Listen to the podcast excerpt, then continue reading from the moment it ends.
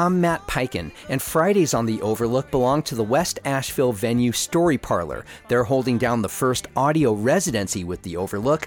Erin Halligan Clare is the visionary behind Story Parlor, and I'm now turning the microphone over to her. I'm Erin Halligan Clare, founder and artistic director of Story Parlor, a multidisciplinary art space in West Asheville dedicated to storytelling, creativity, and the exploration of the human experience. While the bulk of our calendar of classes and events are not only for the community but by the community, Story Parlor produces a monthly story mixer series on third Fridays of each month. Themed events featuring a mix of narrative artists sharing everything from poetry, prose, music, comedy, storytelling, film, theater, and more. In excitement for our St. Patrick's Day Gathering of the Bards Story Mixer, today's episode is dedicated to art and stories that pay tribute to the magic, mysteries, muses, and influences of Celtic culture, all from local artists here in Western North Carolina. First up on today's episode, we'll hear music from Robin Bullock and Sue Richards, two of the featured musicians for the Gathering of the Bards, an award winning American masters of traditional Celtic music, drawing on Irish, Scottish, Welsh, and Breton traditions by blending together the ancient and magical tones of the Celtic harp with the powerful resonance of the steel string guitar and mandolin. Then stick around for an original story from British American artist and novelist Julian Davis.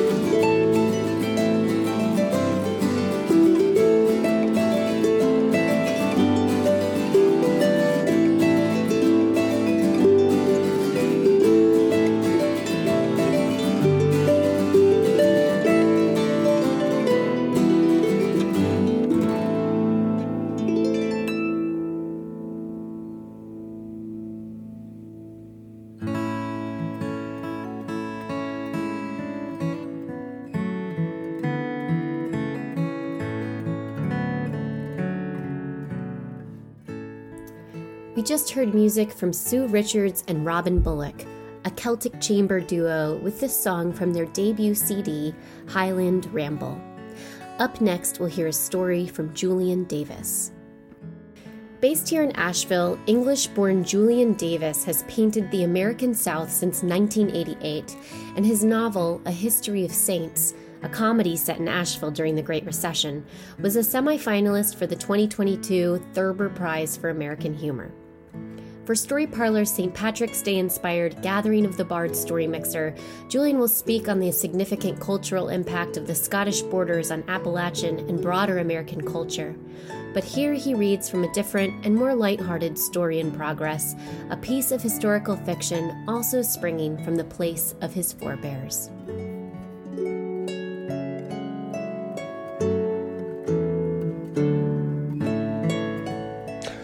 On a walking trip across the Scottish borders, I visited the ruins of the great abbeys that had suffered so much during the centuries of war between England and Scotland.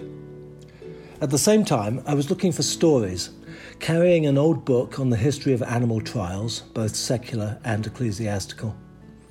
In medieval and early modern times, the secular courts had dealt with crimes committed by, say, a rampant bull or pig the church courts, however, dealt with smaller culprits, infestations by rats or flies, birds, weevils, and more. They were show trials for the church to establish its power over its flock. It could not lose. If an infestation ended, it proved God's intervention. If it continued, it was a call for a renewal of faith. At Jedburgh, a particular detail of history jumped out at me that in 1548 the border town had been garrisoned for Catholic Scotland by French forces. This little detail from the most turbulent years of the Scottish Reformation, when the Augustinian abbey there had barely a decade left before John Knox changed Scottish faith entirely, gave me an idea. A connection to the mention of a celebrated French animal lawyer in my old book. This way, stories are born. Here is an extract. I hurried after the friar through the early light. The abbot was waiting for us. What do you say to this? he asked, handing me a small but heavy oak alms box. The lid was open. The friar and I looked inside. Aside from a few blades of grass and some traces of slime, the little prison was empty. Gone, the abbot told us. All of them and no escaped, I'm sure of it. The lid was closed when I came in. Unnecessarily, he roamed his fat fingers around the vacant confines of the jail in my hands. The five slugs were clearly missing. They had Hilton, the wee ones. The friar grinned at me. I didn't have to think for long. The executioner, I volunteered, is he still here? The abbot looked surprised. He's gone. We already looked. You suspected him. It did seem suspicious, I said. A swordsman, slugs. You might have said something. The abbot took the alms box and placed it on his desk. The man was clearly a heretic, a lying Calvinist, come here to shame us. I'm sorry, I said. I was tired. It's a long journey from Paris, and I don't know the customs here. I gathered myself. It's a pity this situation has arisen. There was no need to pick out any slugs in the first place. The abbot looked hurt. We thought we were doing you a favor. It was Brother David's idea. Brother David seemed pleased with himself. I found them in the monastery gardens. I picked the five biggest, the fatties. The guilty ones, I'll warrant. Still eating away they were. What I could see of his face, between a flattened thatch of hair and a tangled beard, was beaming. Now I spoke slowly, explaining as if to children. The court does not arrest individual suspects. That is not how it works. The procedure is as follows Bills are posted to tell the slugs to be present at trial on such and such a day. Have you already posted such notices, as we asked? No, Brother David spoke for his superior. Slugs can't read. The policy, I continued, is to post such a summons. When the vermin do not arrive for their trial, which always happens, then I make an argument for their absence. The prosecution then accuses the creatures of shirking their duty. Where is the prosecutor anyway? I'm not sure, said the abbot thoughtfully. He went to the window. Several panes of glass were missing. He looked out past the scaffolding to the hills, turning to green as the day began. He's still missing, he said. Armstrong's, guessed the friar, serious and delighted all at once. Or Graham's. I went on. A final notice is posted warning your slugs that if their behavior continues, they face anathema. Excommunication, I explained. Sometimes we offer them the chance to leave the vicinity instead. So they're always guilty. No, I said. My best defense has been that all God's creatures were in Eden before man, and therefore given a prior right to eat what they choose. Well, said the abbot, as I said, we didn't know. We do not have such trials in these parts. The monk interrupted him. What about that pig they hung in Berwick for killing that wee child? God's blood, can you even hang a slug? I told you, I interrupted him. The church does not deal with pigs or cows or bulls or wolves. Seulement les plus petits animaux, only the smallest. You understand? Perhaps now we should change course, revert to church policy, post a summons. It's too late, said the abbot. Everyone in town knows we already found five guilty suspects. I suggested the obvious. What if we just go out and find five more slugs to replace these? the abbot laughed. I've thought of that, he said. That's what they'd want. Then they'd show the first five around and make it look like Rome doesn't know what it's doing. Well, in a way, you don't know what you're doing, I said. Friar David spoke up, his face red with a new idea. Do you know where they're going? Where? said the abbot. They were clearly a pair, these two. To Edinburgh, aye. The friar joined the old man at the window and put his heavy arm across his shoulders.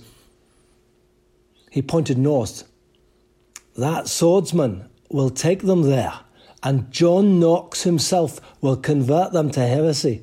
Five more Protestants to go out in the world as we shiny evangelists. Wishart's boys turning other slugs into Lutherans and Calvinists, aye, and even converting snails they meet I can see it now. The abbot looked horrified. Aye, he whispered. I very much doubt it, I said. Is it not possible they were merely taken out of here and freed at once? The abbot turned to me. That will be the simple answer, he said. No, Brother David's right. They're away to Edinburgh, and you must go after them. Save their souls. Bring them back here so they can stand trial and be burned or whatever. It was clear the abbot was as mad as his monk. I won't last a day out there, I protested. As always, he was ready. I've monks here of such a violent and dreadful disposition as to break any head in Liddesdale. They'll go with you, and so will Brother David. I could only speak aloud in disbelief. This is impossible. Where am I? The abbot smiled. You're in the borders.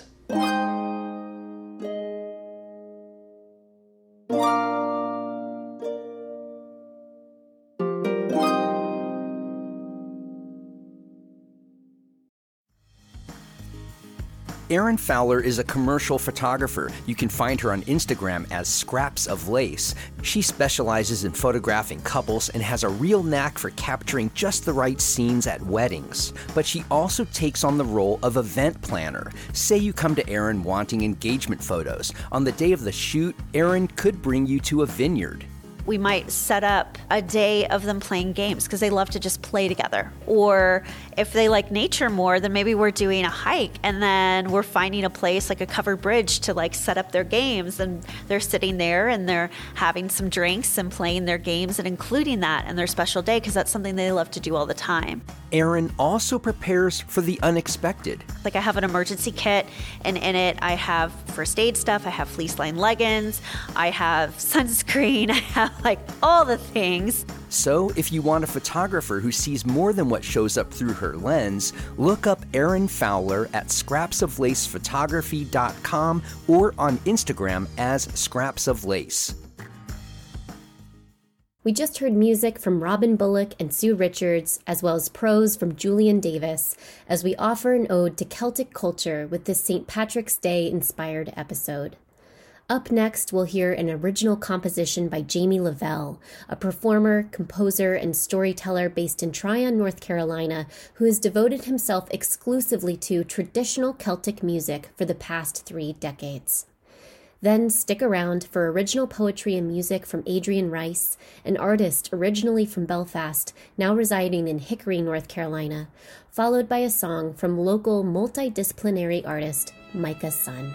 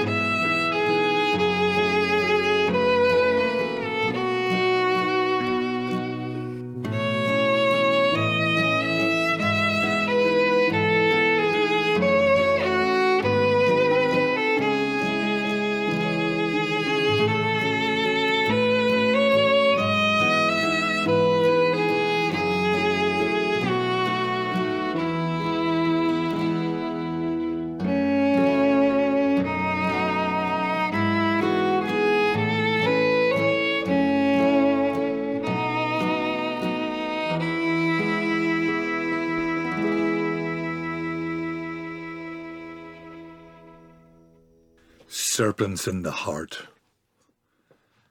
When Patrick preached of redeeming blood, Rinchevny spurned the druidic brood and turned to the adoration of God. But cloven tongues still lingered in neighbouring woods, and in his dreams the saint was strangely troubled. Night after night the vision came, Ulster torched by the Spirit's fire, each region kindled by the power that drives the hard blood of men. All save the island of Rinchevny, so named since bounded by an underground stream. What then lurked in that place where Patrick had raised the first church tower in his Lord Christ's name? What hidden stream of the heart sought to douse the Spirit's flame?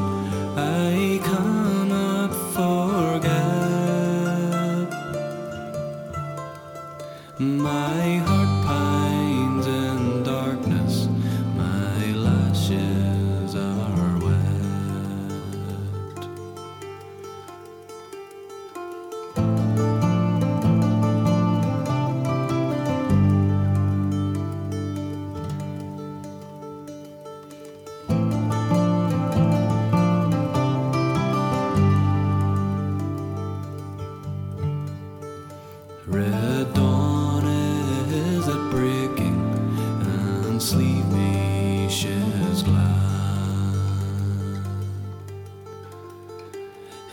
smiles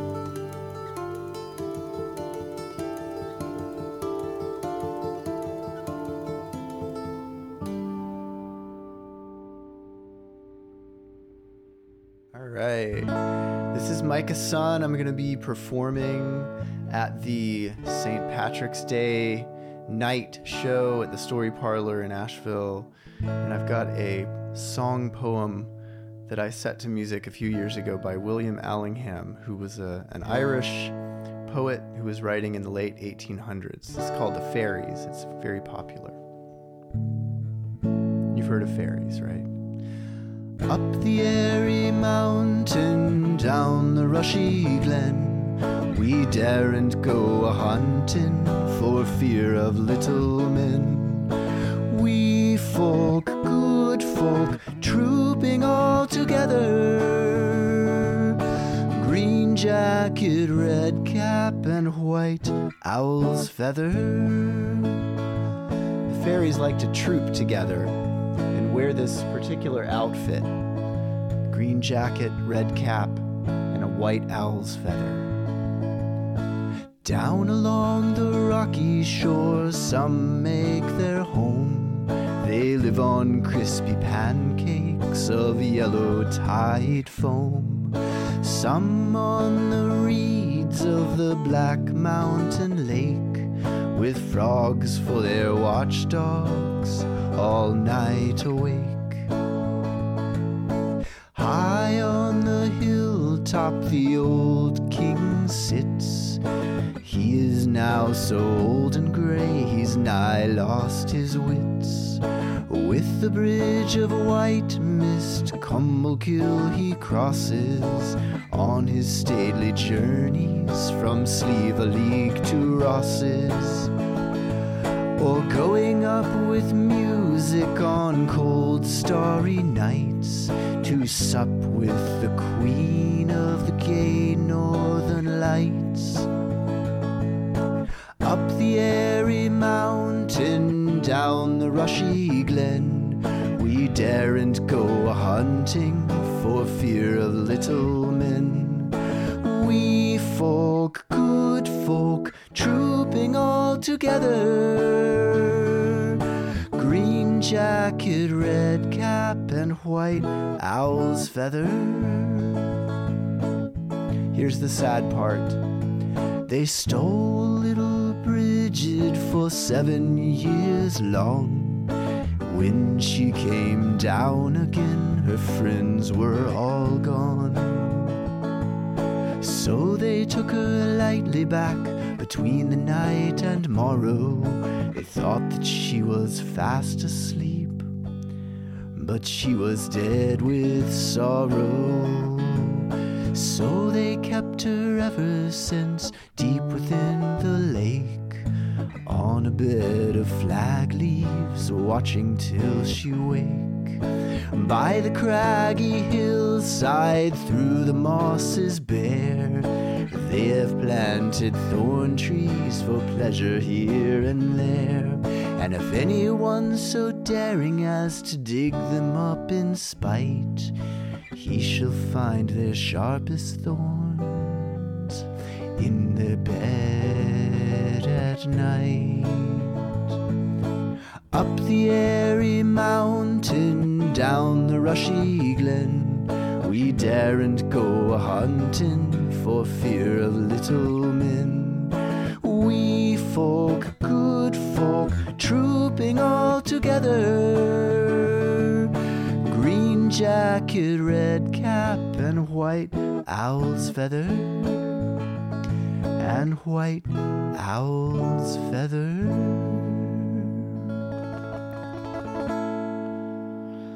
See you on St. Patrick's Day night at the Story Parlor. I'm